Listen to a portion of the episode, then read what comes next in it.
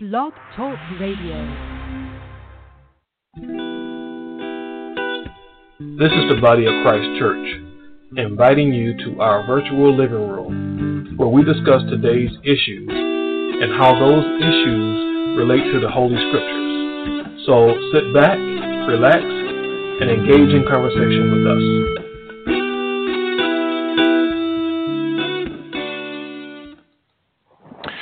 Afternoon, and the Most High in the name of Christ bless you. I am Josiah, and welcome to our virtual living room where we examine recent events and other topics as they pertain to the Holy Scriptures. We give all all praises to the Most High and Christ, and we give thanks for God's generous mercy, grace, and forgiveness. This week, this episode, we're going to uh, discuss a subject that um, like a lot of times, not everybody want to talk about, but this time it's about rape. Uh, there's a situation where uh, recently there was a young lady that was being raped, and her friend was nearby, and her friend was actually making a video of the rape on her phone and sending it to Snapchat. And I say friend and I just kind of wonder what kind of friend is that. So that's going to be the discussion for today. And joining me here in the virtual living room to discuss this subject, we have first off our brother Kazakia. Hey, shalom to all the listeners.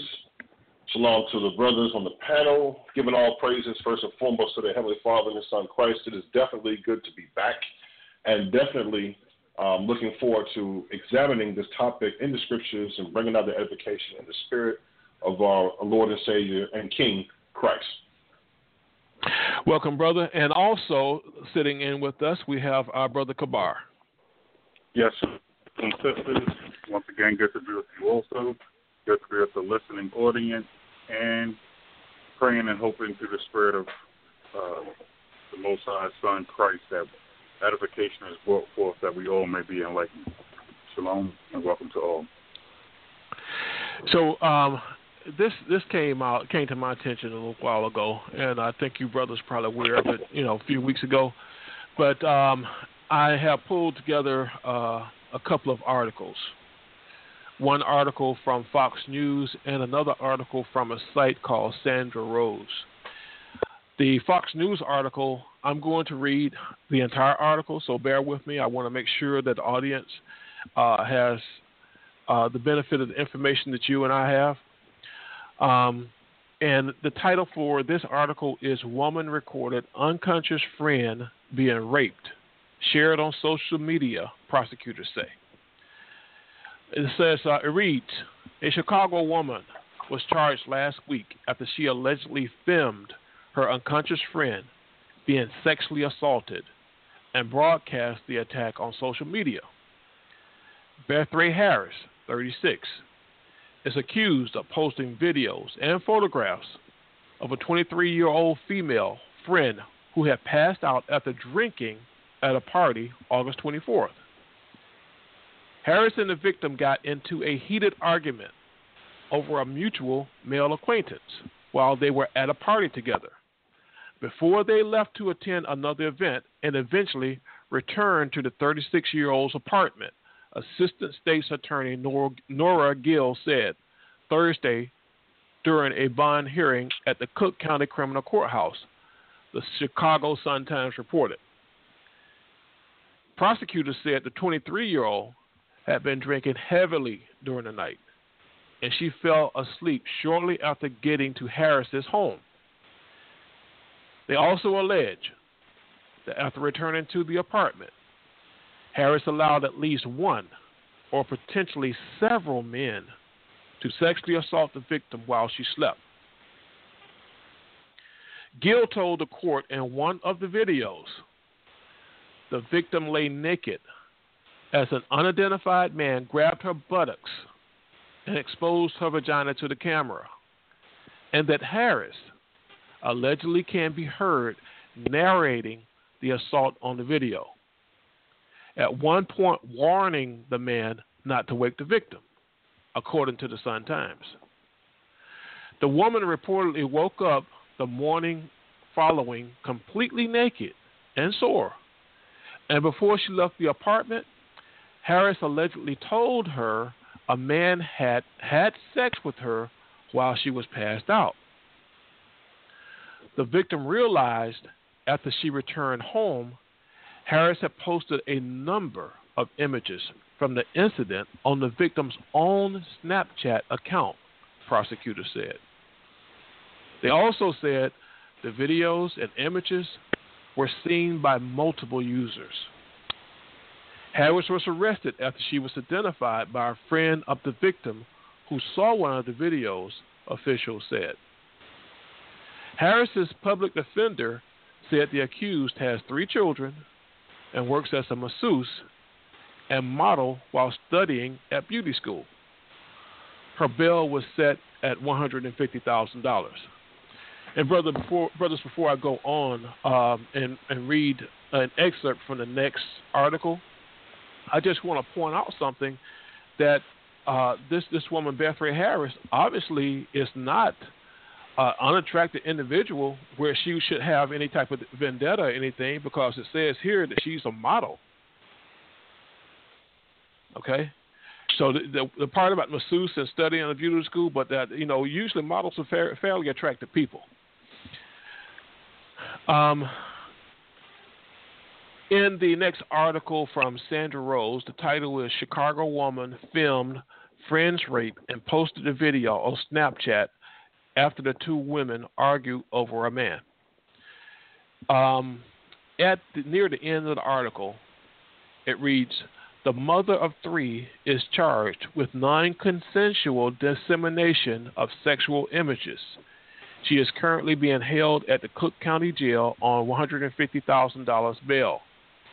Harris also has a criminal record and pending unrelated charges of battery, reckless conduct, criminal damage to property, and aggravated battery on a police officer. Okay?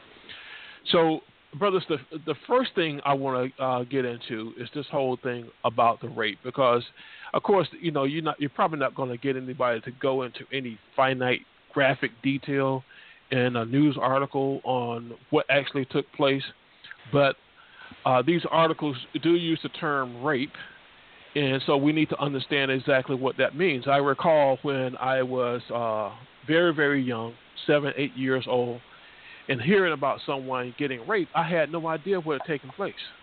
I knew it was something bad because of the context of the conversation, but I personally didn't know what actually did take place. What was this bad behavior? What was this bad act?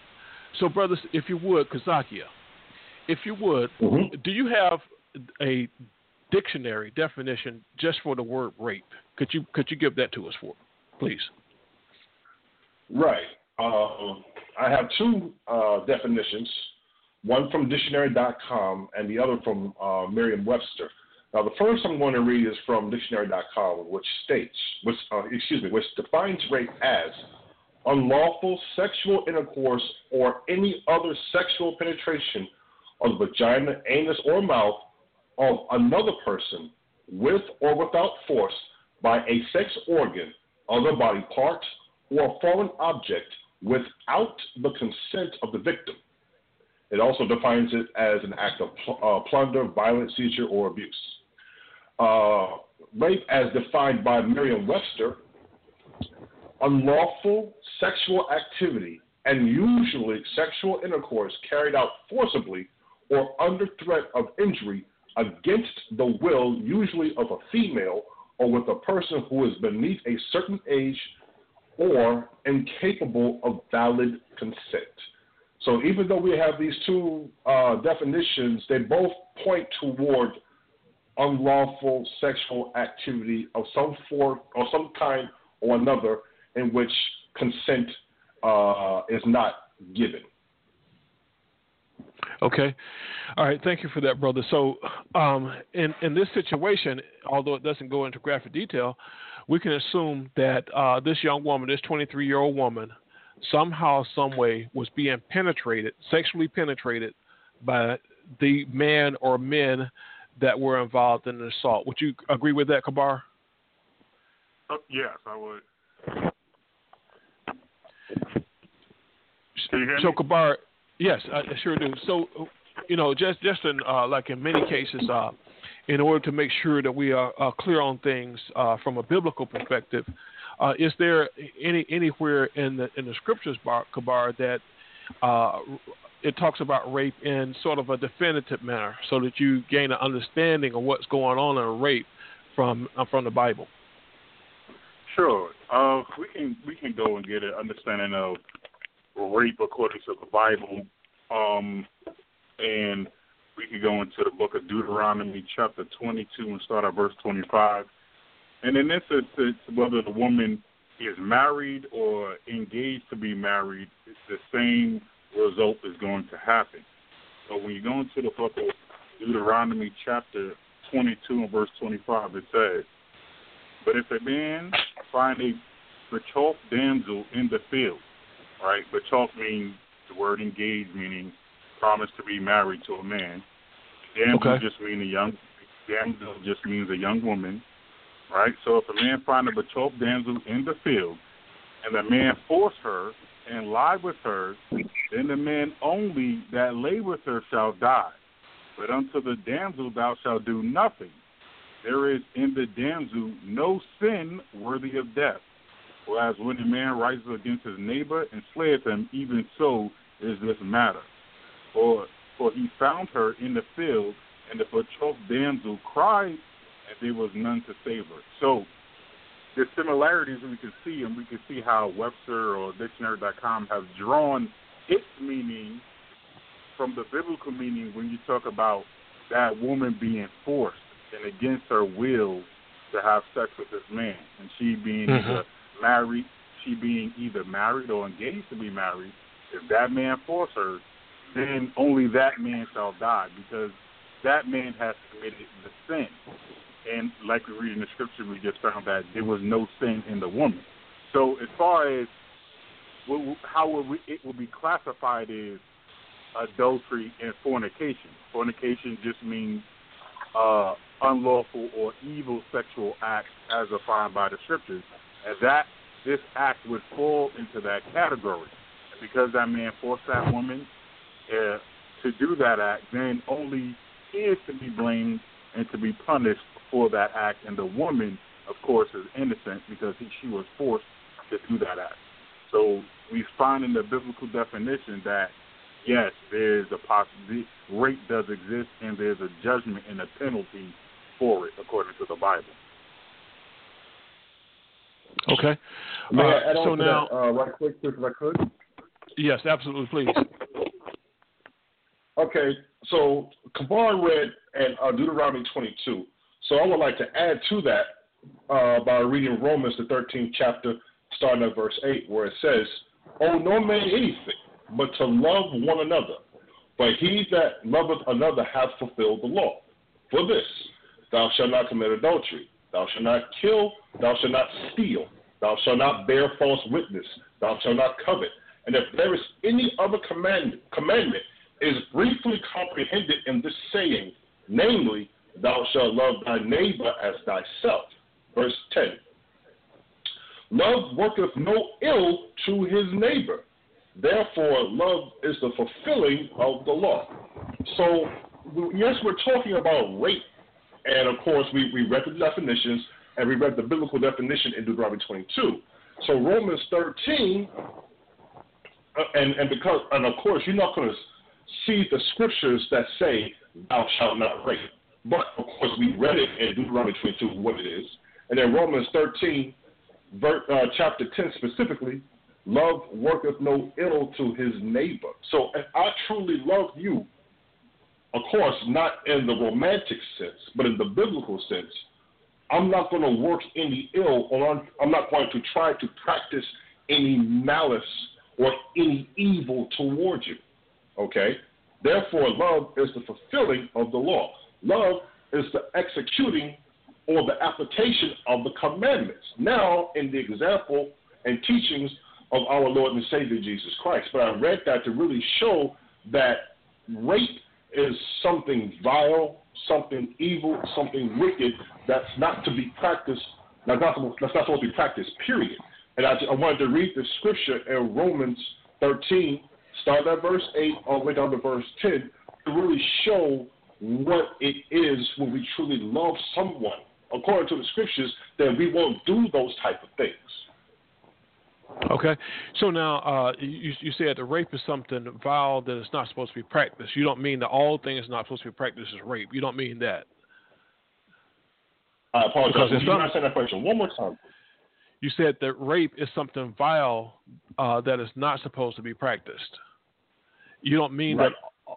Well, I can't remember exactly how you said it now, but you you already answered the question I was going to ask though, because I was going oh. to ask because uh, in the scripture that Kabar read in Deuteronomy 22, mm-hmm.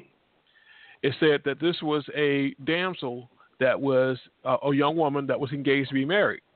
Okay, so uh, my question was going to be: Suppose this was a young woman that was not engaged to be married. She was not married at all. Uh, maybe it's not a young woman. Maybe she's an older woman. Maybe she's middle aged, and she is not married, never been married, and not engaged to be married. Okay, so if somebody had laid with her in the field, would that have been rape? She cried out, you know, would that have been rape? That was going to be my well, question. Because you've already answered that in, in Romans okay. about love not working any ill. Okay, so now going down that same road about love not working any ill because you know the royal law do unto others you, as you have them do unto you. So now we can take the same mm-hmm. situation and we, we can swap the genders genders out. All right, instead of two women going out partying all night, you got two guys going out partying all night. They're buddies. All right. So when they get mm-hmm. back to um, to the house, uh, one buddy he's he's had too much to drink, so he passes out. He he sleep. He's drunk sleep. Other buddy decides well, let me just go ahead and have a little fun with him. Let me uh, invite these these uh, two, three women in, and let them have sex with them while he's sleeping. I'm going to videotape it and put it on his own account. Okay, so now this this happening to a man is there a double standard where that's acceptable uh, to happen to a man, and whereas with this woman is a rape, or is or is it rape both ways? That's rape both ways. Oh, is it? So a man can be raped by a woman? Yeah. If it's not consensual, according according to the definitions that I just read, but more importantly, according to what we've read, especially in Romans the 13th chapter, whether it's a man that's being violated or or being or being assaulted, maybe that maybe I should use that word. If it's a man that's being assaulted sexually without his consent against his will, or a woman that's being assaulted sexually without her without her consent against her will. It's okay. it, it, it still it still is rape. We've got this society, and society has a double standard. The scriptures don't. Society has this particular double standard that you're describing, but the scriptures do not. The scriptures define it all the same. Okay. So so so Kabar, in in mm-hmm. the same situation, if the man wakes up the next morning and he's like, "Man, you did that, dude good looking out, man. You know, fist pumping, all that stuff. It's a rape at that point. Well, you know, many victims, whether it is male. I, I can bear. I'm not hearing you well, bro. Can you hear me now? Hello. That that's better. You, all right. So, like I said, we we see it in in many different circumstances. Whether you're talking about on college campuses or anywhere where mm-hmm. you know you have a situation where okay, a person may have been uh, sexually assaulted, but they don't say anything, or you know things like that. It's of course if the person doesn't bring charges, then how would anybody know? But mm-hmm. we, of course, in this case, we're talking about a situation where evidence is in the public arena. Because remember, in the in the article that we're talking about, it was videotaped and loaded up to Snapchat, and everyone can see that it was unconsensual. The person was unconscious, and uh, uh, they didn't consent or agree to whatever was going on. So, so whether it's a male or a female, the the operating understanding understanding is okay. Was it consensual, or was it not, or was it forced? So whether you're talking about a male or a female, it's going to be the same thing. Was it forced or was it consensual? Are circumstances, both according to the world standard and the Bible, if it was consensual, and there are circumstances, both according to the world standard and the Bible, if it was forced. Now, we see a lot of times in the in the Bible it talks about a woman being forced. Now, why does it talk about that? Because we know that a man is physically able to, in in many cases, overpower a woman and submit her into that type of position. And you don't Mhm. have many instances where a woman can physically overpower that man and force her way on him like that. But you may have a situation where a person is tied up, a person is uh, unconscious, like the, like in the article we're talking about. Then you would Mhm. still have the circumstances of unconsenting and a forcible act taking place, in which you would still have the, the same consequences. When you go into Romans chapter 13 and talking about being subject to the higher powers and the laws of the land, and so on and so forth, we see that you're going to get yourself in trouble engaging in that type of activity when you don't have a consensual situation going on, whether it is male or female. It doesn't matter. Okay. All right. Well, well, thank you for that, brothers. Um, you know, in this whole story, there's a lot that goes in that, that took place before uh, this woman passed out uh, drunk. And one of the things that uh, took place is uh, partying. There was, you know, they went from uh, one party to another, and one at the first party they went to. Um, let me see exactly how does it read it. Um, it says Harris and the victim got into a heated argument over a mutual male acquaintance while they were at a party together. Okay, so now you, you start thinking about uh, is, is that party? Is that one of the things that contributed to the victim placing herself? And not to say that she was responsible. Now, you know, if not saying that the victim is responsible for her own rape, all right, but uh, is this is this party is partying? Is that a type of behavior that can contribute to you placing yourself in a compromising position? I just to want to kind of get you brothers to kind of weigh in on that. Right. Um, yes, the party uh, can be a contributing factor. It's not. It's not the the bona fide factor. Like this is the fault. No, but it can be a contributing factor because what's going on at parties?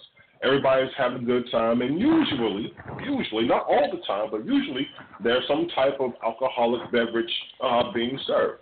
Well, outside or without the knowledge of Christ in the scriptures, which we're going to get into, but without the knowledge of Christ in the scriptures, a lot of people uh, overconsume, and that leaves them vulnerable to to being sexually assaulted, like in this article that we're that we're reading right now.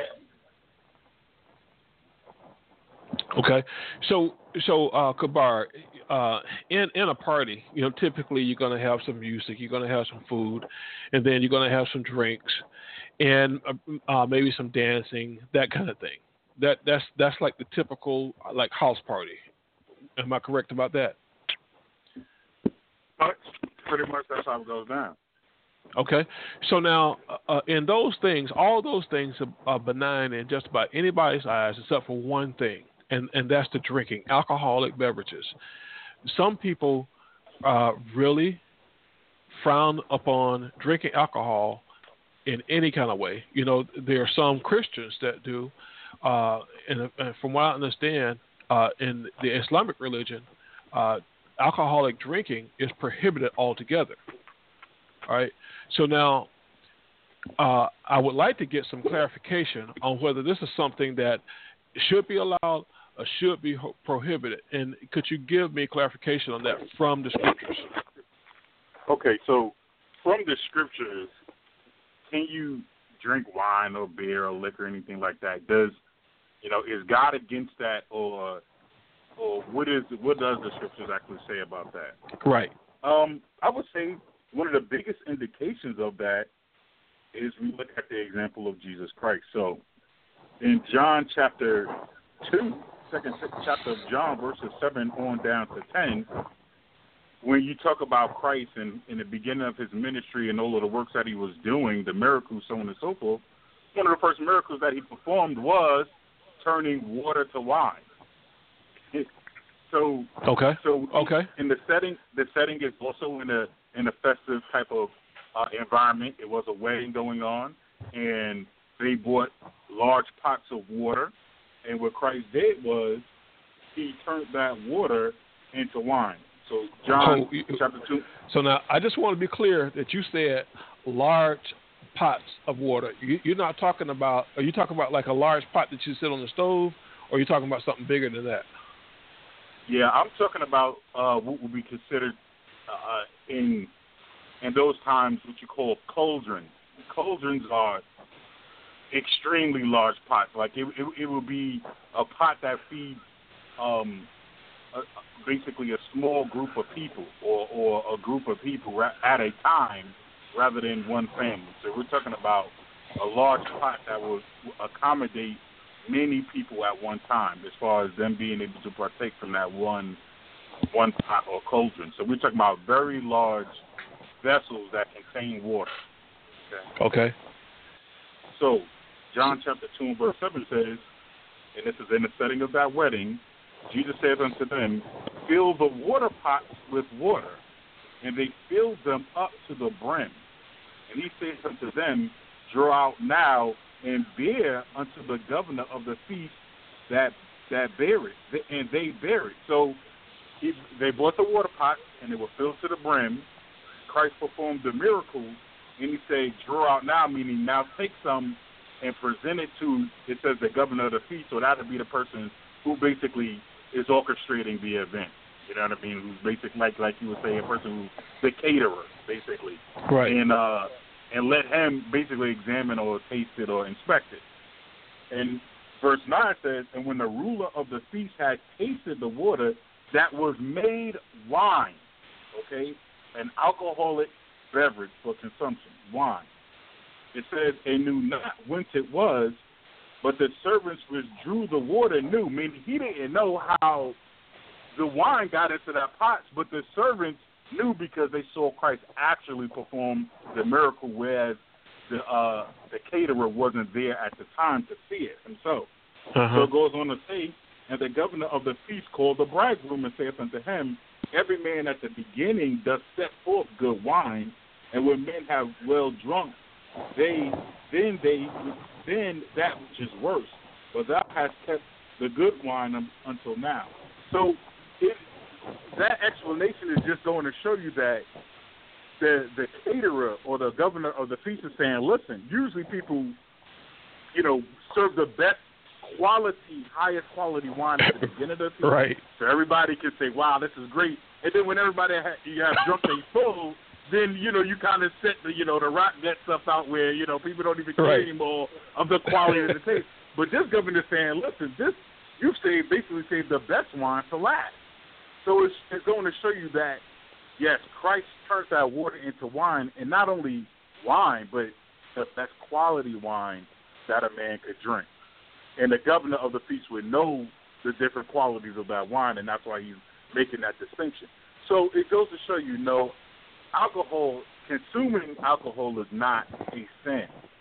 But when you start to consume it in excess, wherein is drunkenness, then you move into the areas of sin and transgression and iniquity. And we could go okay. into those scriptures to show that. Okay. But, but, but wine itself, wine itself, alcohol itself, drinking it is not a sin. It's how it is consumed in a manner which is done that determines whether you're crossing the line or not. Okay, so uh, Kazaki uh, Kabaris brought out something about where Christ has turned water to wine, and, and, and quite a bit of water, because there was several water pots that was brought to him, and it was changed into wine uh, at his wedding feast. What about other types of alcohol? What about like, you know, the stronger drinks like uh, vodka and gin and so forth. Is there anything to bring any clarification on whether you could drink those or not? They, they fall into the same uh, category. It's just different types of alcoholic, uh, excuse me, different types of alcoholic beverages. And uh, uh, already stated it very eloquently in that to, to, to, to consume alcohol, whether it is wine or beer or vodka or gin, to consume it, that, that's no problem. The problem comes in, the, uh, where the problem comes in, excuse me, is when you go overboard. The problem comes in is when you don't know how to oppose your, the impose upon your own self the limit. And then afterwards, you find yourself in that drunken state. You find yourself when you're not in full control of your own self, your own senses, and now you're you're you're, you're less than that perfect example that the Heavenly Father has uh, has has uh, okay. has, has established for us to do.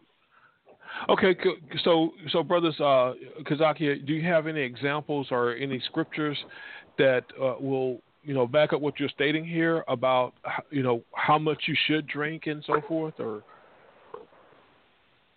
Okay, let's uh let's read uh First Corinthians right quick. Okay. Give me a second. This is First Corinthians chapter nine, verse twenty-seven. It says, "But I keep under my body and bring it into subjection, lest that by any means, when I have preached to others, I myself should be a castaway or a reject. So we're talking about alcohol consumption. So Paul is saying, but I keep under my body and bring it in, bring it into subjection.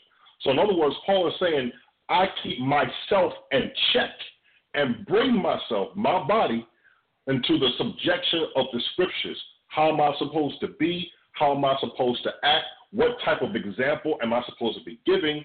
And within those categories, also, how much alcohol should I or should I not consume? Lest that by any means, when I have preached to others, I myself should be a castaway. So the reason why this is um, uh, this scripture uh, came to mind is because we all have to think and act responsibly in all aspects of our life alcohol consumption is no different.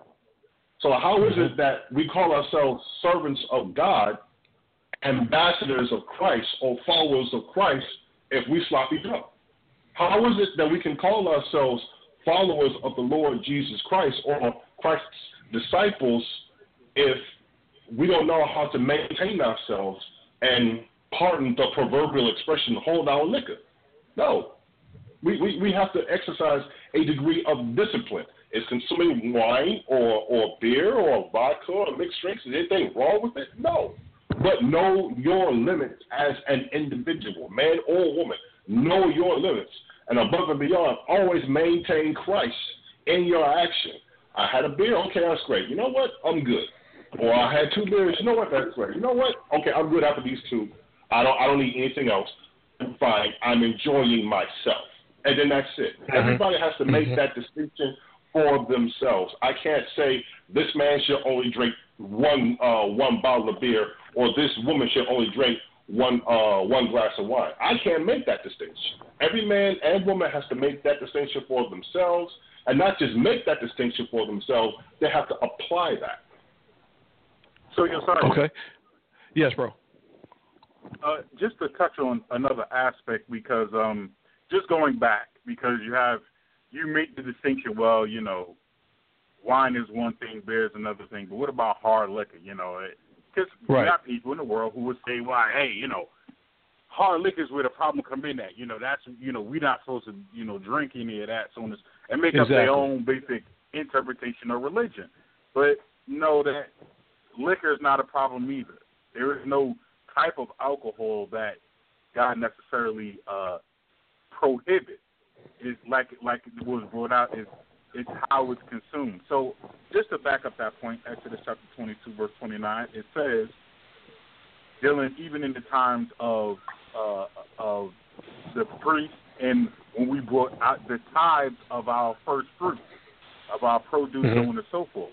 So let's go into that. Exodus chapter 23, verse 29, it says, And thou shalt not delay to offer the first fruits of thy ripe fruit, and of thy liquors the firstborn of thy sons shalt thou give unto me. So it shows that among the things that you will be offering up to the priest, uh, the ripe of your the first fruit, ripe fruits of your your vine, so on and so forth, you would also be offering up the first fruits of your liquor. So okay. this is what the this is what was dedic- dedicated to the Lord and that the priest consumed. So liquors wasn't excluded from uh, alcoholic beverages that you can actually consume. Um, also touching on on how we're supposed to deal with these things. When you go mm-hmm. into, I'll just start at Ephesians chapter five and verse seventeen, and it says, Ephesians five seventeen, wherefore uh, be not unwise, but understanding what the will of the Lord is. Verse 18. And be not drunk with wine wherein is excess. So, mm-hmm. yes, the scriptures on one hand says, yes, wine is not a problem, liquors are not a problem. You can partake of it. But where does the problem come in at? The scriptures tell us, be not drunk. That's when the problem comes into play, that drunkenness. And how do we know it's drunkenness? It says, wherein, it says, with wine, wherein is excess. The excess is when you drink beyond your limits. That's what the brother talked about earlier. You, mm-hmm. I can't, I don't know what the limits of any other man is but myself. I know how much I can consume and still be in full awareness of what I'm saying and what I'm doing. When right. I go beyond that, now I have drink where, and I am drunk wherein is excess. I've gone beyond the limit of what is good for me to drink and still be in control. Now I'm moving into drunkenness and in excess. That's where the sin is coming into play. That's when the thoughts and the actions become get to be to the point where it's not according to the will and the commandment of the Most High. Let me just bring one other example to make that even abundantly clear. When you go into okay. Isaiah, Isaiah chapter 5 and verse 11, it says what? Showing you how people do this thing and go into drunkenness and excess. Isaiah 5 and 11. Woe unto them that rise up early in the morning, that they may follow strong drink, like liquor, so on and so forth, strong drink mm-hmm. that continue until night, till wine inflame them. That's when they're going into excess, when they're going into drunkenness. They, they rise up early in the morning and they drinking into the night. We've seen people like that. The drunkards in the neighborhood, the lushes, the, you know, mm-hmm. your uncle that that does engage in these type of things, and you see where oh this person is drinking all day. Hey, you you in the middle of your day at work and you you know you walk past a person and you smell the alcohol on their breath, and they've been drinking all day before you met them, and they're going to drink all night after you've already gone home from work. That's where the problem comes in at that drunkenness, that excess. Isn't there another scripture that says something like "Who has woe"? Uh, I think it may yeah. be in Proverbs, maybe. Yeah, that's Proverbs Um, 23. And um, that scripture right there, that describes drunkenness pretty much to a T. So when you read Proverbs 23, uh, starting at verse 29, I'm going to read it rather quickly. It says, Who hath woe? Who hath sorrow? Who hath contentions? Who hath babbling? Who hath wounds without a cause? Who redness of eyes? They that tarry long at the wine. They that go to seek mixed wine. Look not thou upon the wine when it is red, when it giveth his color in the cup, and when it moveth itself aright. At the last it biteth thee as a serpent, and stingeth thee like an excuse me, and stingeth like an adder. Thine eyes shall behold strange women, and thine heart shall utter perverse things. Yea, thou shalt be as he that lieth down in the midst of the sea, or as he that lieth upon the top of the mast. They have stricken me, shalt thou say, and I was not sick. They have beaten me, and I felt it not. When shall I awake? I will seek it. I will seek it yet again. So that those scriptures right there, those verses really describe the state of being drunk. And and and a great deal, a few of these are, are applied directly to this situation about this 23 year old victim, uh, especially in that uh, last verse, uh, verse 35. They have stricken me, shalt thou say, and I was not sick. They have beaten me, and I felt it not. When shall I awake?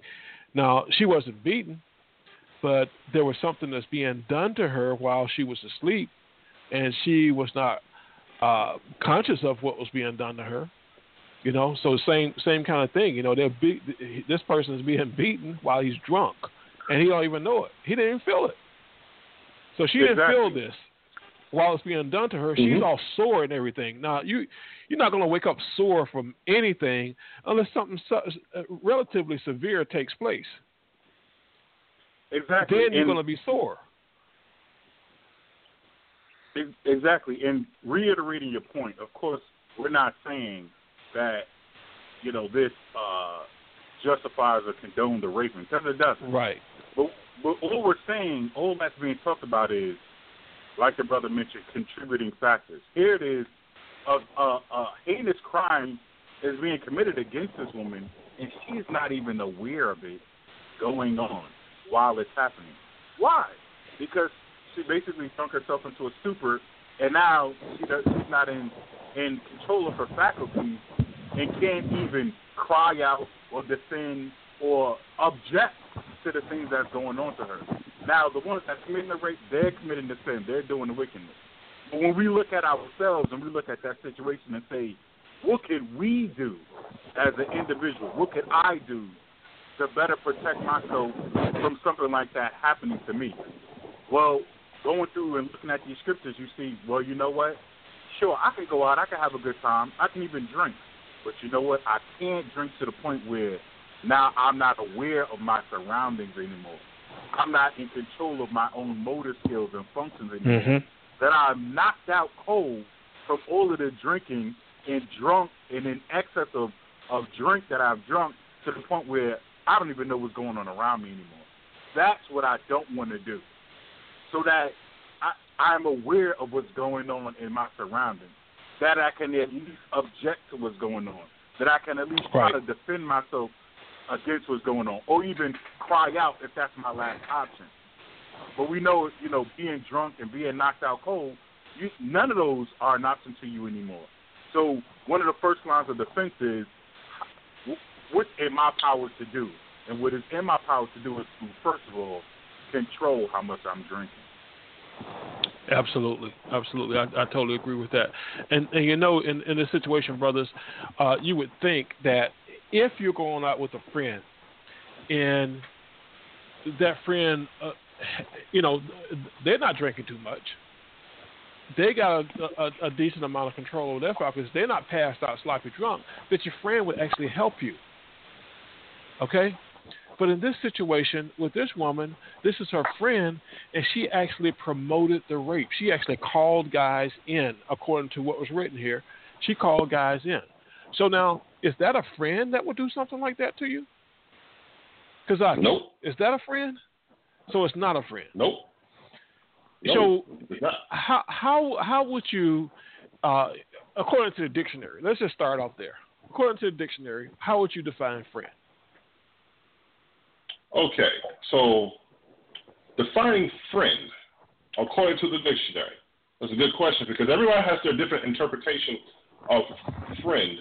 But Obviously. you know, let's let's let's go to something somewhat official, and I do say somewhat official. So, according to Merriam-Webster, a person who like you, a person who like you and enjoy being with, a person who helps or supports someone or something.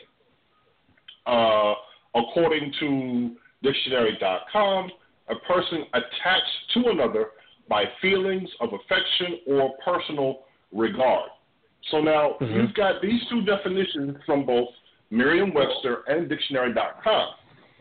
Uh, uh, and some syn- synonyms include companion, uh, confidant, uh, you know, soulmate, etc.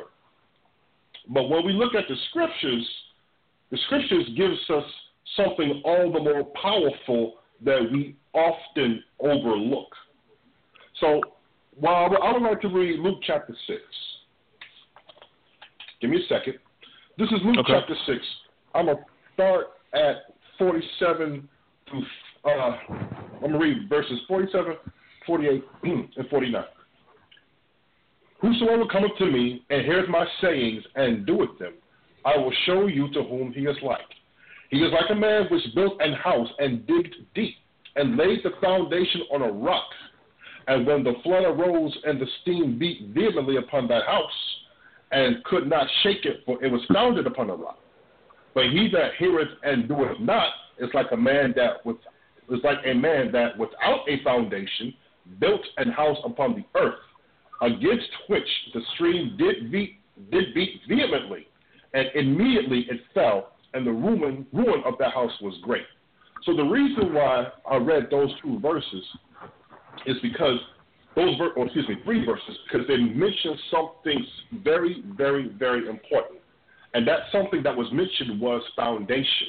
So the foundation for any type of relationship, whether it's husband and wife, friendships between brothers and brothers, brothers and brothers, or sisters and sisters, or brothers and sisters, or vice versa, the foundation of any type of relationship is Christ.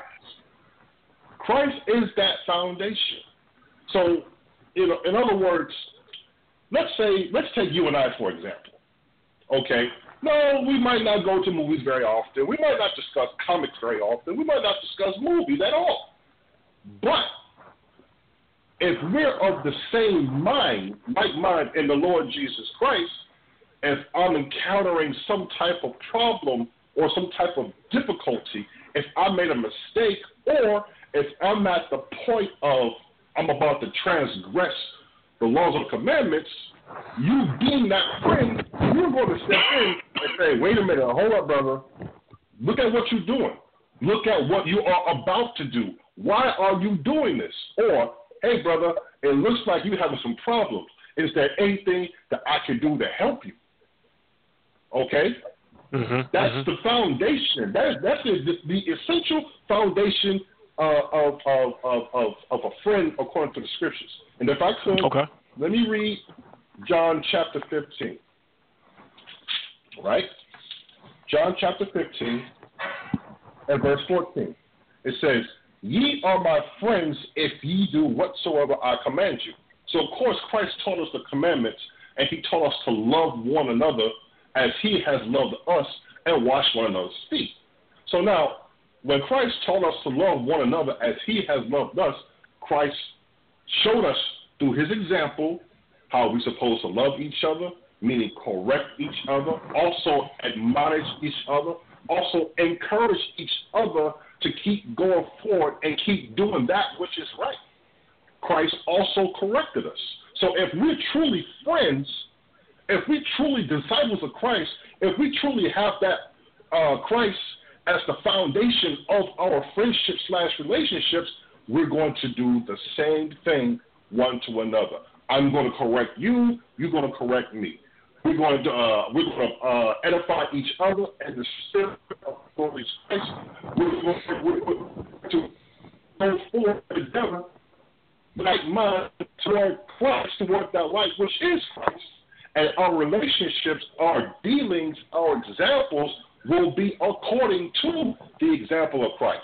And then those those other nuances, such as movies or or, or favorite foods or, or going out together, they'll come in and they'll, they'll have their appropriate place. But the it, but the, the, the, the foundation is supposed to be the Lord Jesus Christ and how we deal with each other one to one another. Okay. All right, Kabari. Uh, in, in regard to friends, uh, uh, defining friends, identifying friends, and so on and so forth, you, you want to weigh in on that at all? Sure. Um, you know, when you talk about a friend, it's about understanding what that is and what that even looks like. The Bible, the scriptures give us the understanding of that. So, going straight to the point, we go to Proverbs chapter 17 and verse 17. It says, "A friend loveth at all times, and a brother is born for adversity." Now, how does that? Why is that very important? The scripture says a friend loveth at all times. Are we're going to get to the understanding of what that love is actually going into? But that friend is going to love at all times, meaning it doesn't matter what the situation is. That friend is not going to turn into an enemy against you, regardless of whatever the situation may be. Say you had an Mhm. argument or a disagreement, or Mhm. or you don't see eye to eye on something. That friend is still going to love at all times. That friend is not going to turn into your enemy. Look at the situation that we're talking about right now. You had Right. two women went to a party, got in an argument over a guy, and did that friend that uh, uh, uh, Beth Ray Harris, that's the 36 year old, did she love it at all times, like the scripture tells us in Proverbs 17 and 17? Or The, did she the only way that was, enemy? bro, the absolute only way, is that the victim had told her at some point in the past that one of my outlandish fantasies is to get sloppy drunk and then be raped by several men. That's the only way. You know, Which we that know- would still be friendship. That, and that didn't happen because otherwise it ain't rape. It, exactly. That wasn't the We case. know that that wasn't the case, of course, because the woman is pressing charges and all of these other things are happening as a result. And, and, and, and but you want to know what? Still, if you was a friend living at all times, would you let her, would you let that happen to a friend? Would you let her be in No. a situation that can easily get out of control, even though You shouldn't. think, even though you think is one of your fantasies? No, you wouldn't. You would counsel against that because why? You're going to love at all times. But we see in this situation what happened with Beth Ray. They had an argument and she turned into an enemy. And and in turning into that enemy, she let a heinous crime happen to her so called friend because she wasn't actually a friend. Mm-hmm. So so It's, a it's, true it's real good point. Real good point you just brought up, Kabar, and and it was that even if that was her fantasy to be dr- sloppy drunk and raped by these men, the, the friend would counsel her against it, Exactly. even if she's trying to do something wrong to herself. The friend is going to counsel against it. Go ahead, Kaba- uh, Kazakia. Matthew chapter 7 and verse 12. Therefore, all things whatsoever ye would that men should do to you, do ye even so to them, for this is the law and the prophets. Now, I can't speak for nobody but myself. I would not want a person who claims themselves, who claims to be my friend. I wouldn't want that person to sit there and watch me get sloppy drunk to the point that I am no longer in control of my faculties slash motor skills and then uh, they sit back idly and watch some type of assault happen to me and they film it. I wouldn't want that happening to me. Neither would I do that to somebody else. But first and foremost, let's really get into the nuances of this thing from the article. The young lady got drunk. Okay? Yes, we're supposed to have friends, and those friends, according to the scriptures, they're supposed to look out for us and, and, and be that be that uh, be that shield or, protection against dangers. But at the end of the day, that's our responsibility. And I know some persons may disagree with this, but at the end of the day, I'm supposed to be in control of me. I can't depend on somebody else to, to be in control of me. I'm supposed to be in control of me. And of course, if something happens in which I am no longer in control, hopefully that person who is accompanying me would be that friend to say, you know what, okay, let's get you home. You know, I'm passed out. You, you, you know, you, you, you're vomiting over everybody and everything. Let's get you home. Hopefully, it doesn't get to that point. But the overall point is, before we can start to look to somebody else to watch out for and maintain and protect us, we got to look mm-hmm. at ourselves. You know, let me read Proverbs 22 and 3. A prudent man foreseeth the evil and hideth himself, but the simple pass on and are punished. So, how this relates to what we're talking about today with this particular young lady should have been prudent. And you know what? This is a party. A lot of alcohol is going to be there. A whole lot of people are going to be there. Let me play my cards very, very, very carefully. I'm going to have one drink or one drink only, or two drinks and two drinks only, and that's it. Because the evil is you're in a setting, alcohol is being served, people are having a good time, in a situation like that, it has a tendency to go overboard. The person hiding himself or herself is, you know what? I'm not going to let it get to that point. I'm going to stop here at this one drink or at this two drinks, whatever. The simple pass it on and are punish falls in the category of, you know what? It's a party. There's alcohol. There's liquor. I'm about to drink this up. I'm about to get effed up. Y'all know what I mean when I say that. And so they, they drink and they drink and they consume and they consume and they consume until they are no longer in control. And then that's when things could potentially spiral out of control, resulting in anything from accidents to even death. So be prudent. Look at the situation. Examine the situation. Examine yourself. Is there something wrong with going to a party? No, there's nothing wrong with going to a party. But while you are there at that party, be in control of you. Know your limits. Be wise. Know this. Know the situation and the setting that you are in. That's all that's being stated in the scriptures. Okay. Kabar, I, I, apologize. I think I cut you off and you didn't get a chance to finish what you were uh, bringing out a moment ago.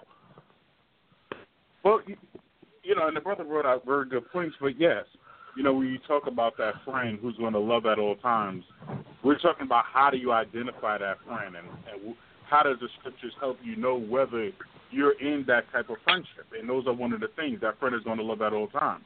That person is mm-hmm. not going to turn around and do evil to you because you got in an argument. Because remember, if you go back into the article, supposedly they had already pieced it up after they had that argument. But you can see what happens next. When you talk to the scripture go into the fruits of the spirit, but it talks about the lust of the flesh. And part of the lust of the flesh is holding grudges. And that's exactly what happened with mm-hmm. Bethany Harris. Even though they so called pieced it up, the other woman, the 23 year old, thought everything was fine, but what Bethany Harris was secretly holding a grudge and teaching to water. And when she found an opportunity, when a woman was vulnerable, she allowed some heinous crime and things to happen to her. So that's why we, when you start looking at characteristics and traits of what true friends have, we want to know what those things are. So let me let me go into and read about what some of those characteristics and traits are of a good friend. First Corinthians okay. chapter First Corinthians chapter thirteen and verse four. And it talks about charity, but charity is just another word for love. Or that love that you will receive from a friend because these are all of the things that Christ, who was a true friend, showed toward us. And this is what we'll see in each other when we as true friends. Charity suffereth long. 1 Corinthians 13 and verse 4. Charity suffereth long and is kind. Charity envieth not.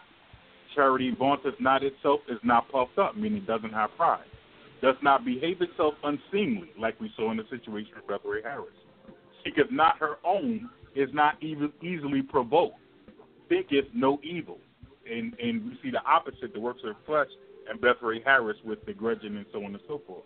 It says, Rejoiceth not in iniquity, but rejoiceth in the truth. Beareth all things, believeth all things, hopeth all things, endureth all things. Charity never faileth, for whether they be prophecies, they shall fail. Whether they be tongues, they shall cease. Whether there be knowledge, it shall vanish away. So we want to look for that charity, that love, and most of all, that example of Jesus Christ as far as what makes a true friend. Okay. Uh, appreciate that, bro. So now, in the case of Bethray Harris, um, you know, is she done something so vile and despicable that she cannot return, uh, clean her life up, and go to Christ? No, she can repent. Okay, so uh, Kazakio, what what will be entailed real quick uh, in in her repenting from these things and and going to Christ?